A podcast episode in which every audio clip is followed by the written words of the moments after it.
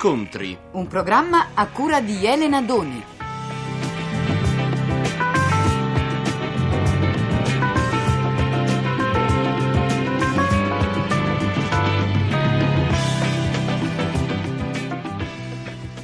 Aldo Giuffre è tornato a Napoli proprio in questi giorni con una commedia di Guglielmo Giannini che si chiama La sera del sabato.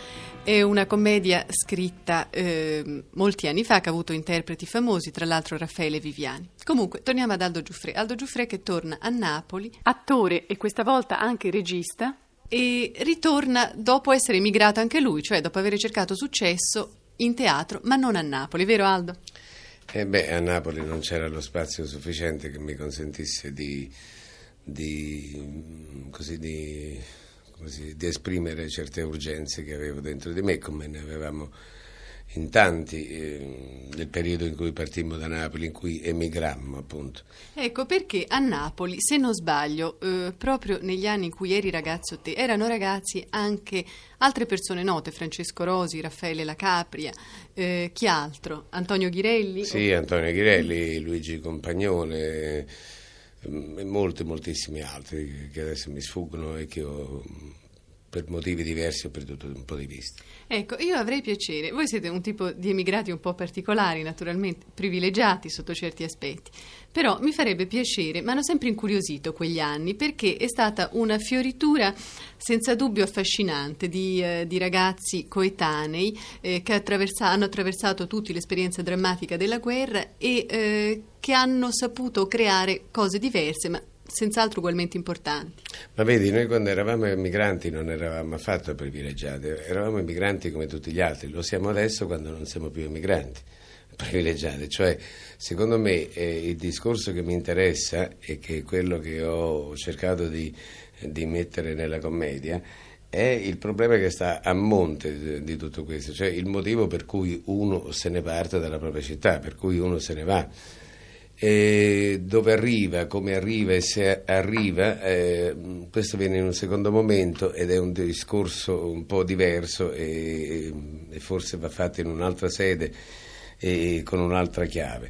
Ma soprattutto oh, noi siamo stati emigranti particolari per un motivo, perché noi eh, scappavamo, è proprio il termine esatto, scappavamo da una città in fiamme, da una città eh, sepolta dalle macerie di una guerra quindi non posso nemmeno dire se eh, saremmo stati ugualmente costretti a emigrare eh, se le condizioni fossero state diverse, se non fossero state così particolarmente drammatiche come quelle di una, un paese eh, dopo lo sfacelo della guerra. Ma voi, se non sbaglio, eravate ragazzi privilegiati, eh, tutti così, di famiglie che vi potevano offrire comunque degli studi, comunque un'adolescenza comoda, no? Ma io, per quanto mi riguarda, non ero molto privilegiato. Io avevo, ero rimasto orfano di mio padre molto presto e mi ero arrangiato con mia madre che lavoricchiava la meglio e che comunque ci aveva tirato su. Sì, insomma, aveva fatto di tutto per mantenerci in quell'ambiente borghese nel quale eravamo nati. E poi siamo venuti a Roma, siamo venuti a Roma così con un filino di speranza che si chiamava radio. La radio cominciamo a farla già negli anni durante, eh, dell'occupazione alleata a Napoli nel 1943 o giù di lì. Come si chiamava? Radio Napoli Libera, se non sbaglio? Beh, no, si chiamava Radio Napoli, ma l'egida era quella del PWB, Psychological Warfare Branch, branca della guerra psicologica. Certo. E chi altro c'era con te a Radio Napoli? Ah, era, era, veramente densa di personaggi molto importanti, non soltanto noi che siamo forse oggi dei personaggi, ma allora c'era Edoardo Antonio, c'era Mario Soldati, c'era Alba De Cespedes, c'era gente di questo calibro. Eh. E che tipo di programmi facevate? Ah, un po' di tutto, soprattutto così, eh, un po' alla garibaldina e soprattutto facevamo delle trasmissioni dedicate ai partigiani che combattevano al nord contro i tedeschi.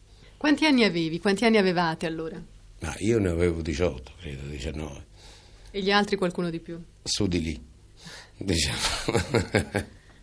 Senti Aldo, tornando agli emigrati di Napoli, eh, voi allora eravate un gruppo di ragazzi, mh, penso che il libro di Raffaele Lacapri è Ferito a morte, in cui parla di ragazzi napoletani eh, e delle loro speranze, delle loro amarezze, fosse un pochino ispirato a quel gruppo di ragazzi che eravate voi allora, no? Sì, non c'è dubbio, non c'è dubbio. È, è, proprio quel gruppo lì, proprio, proprio quello lì eh, nel libro che eh, ognuno di noi si riconosce.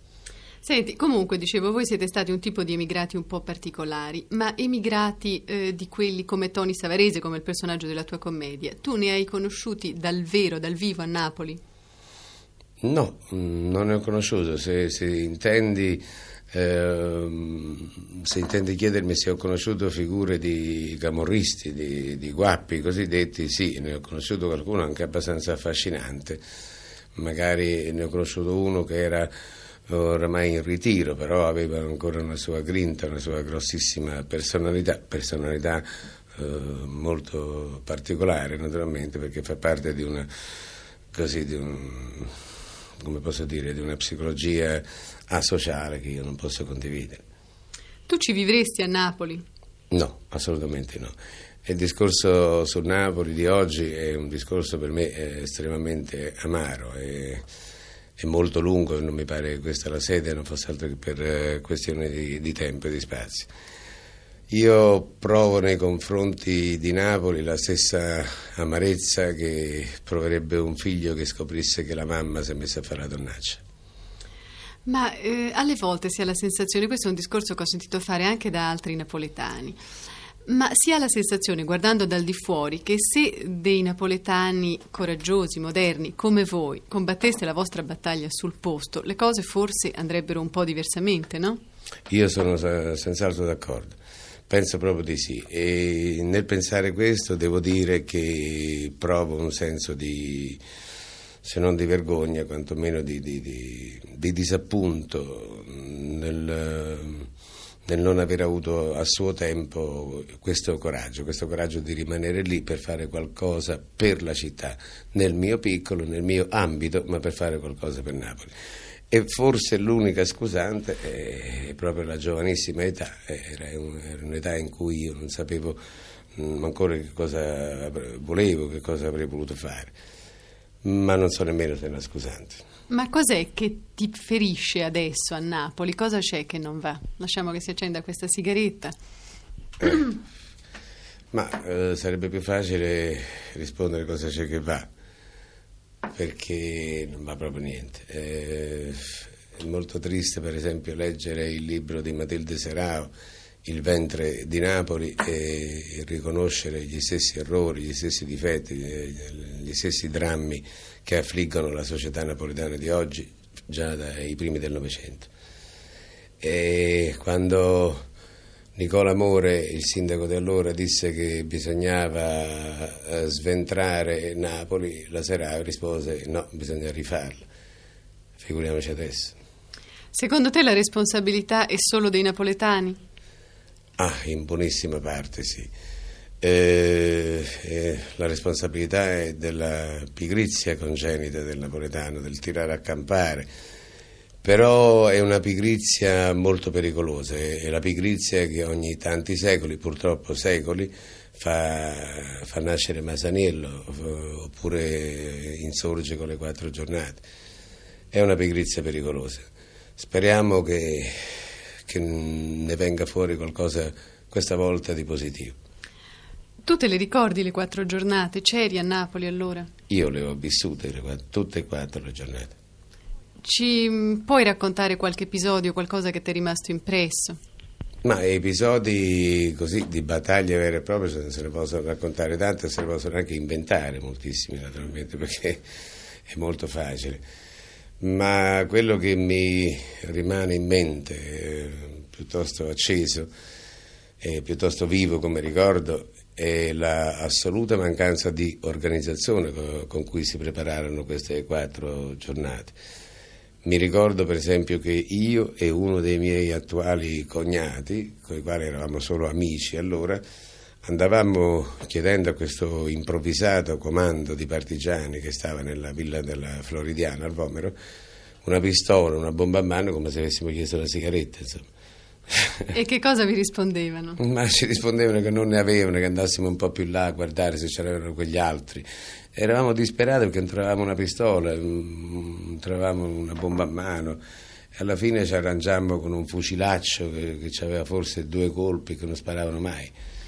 Ma come andò il segnale della rivolta? Cioè come vi accorgeste che era cominciato questo grande momento?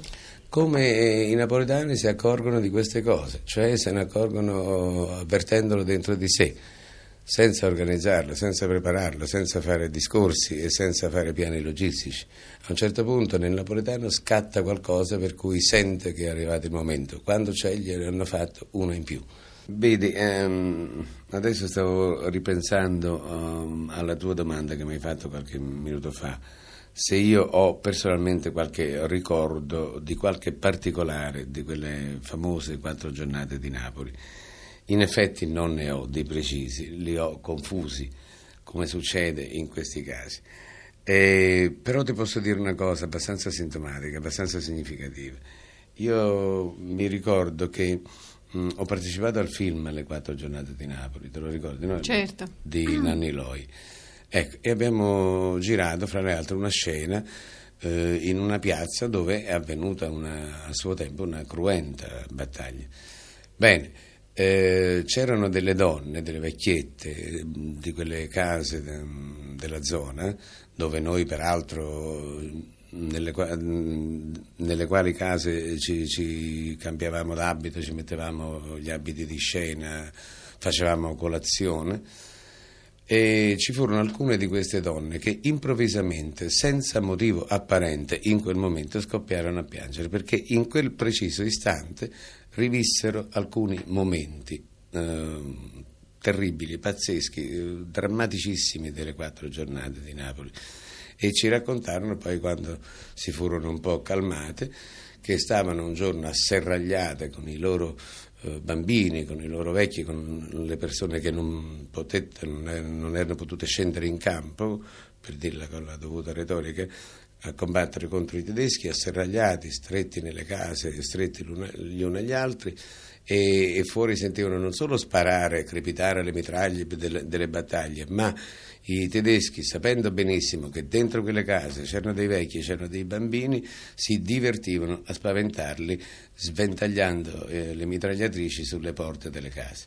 Ecco, così secondo me si può rivivere, solo così si può rivivere eh, come un film, come un film allucinante, un episodio materialmente delle quattro giornate.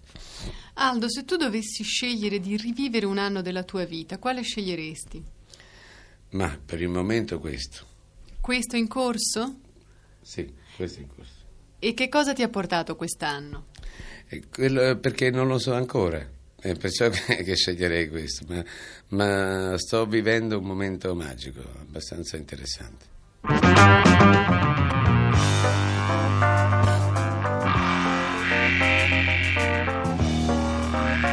Avete ascoltato Incontri, a cura di Elena Doni. È intervenuto Aldo Giuffre.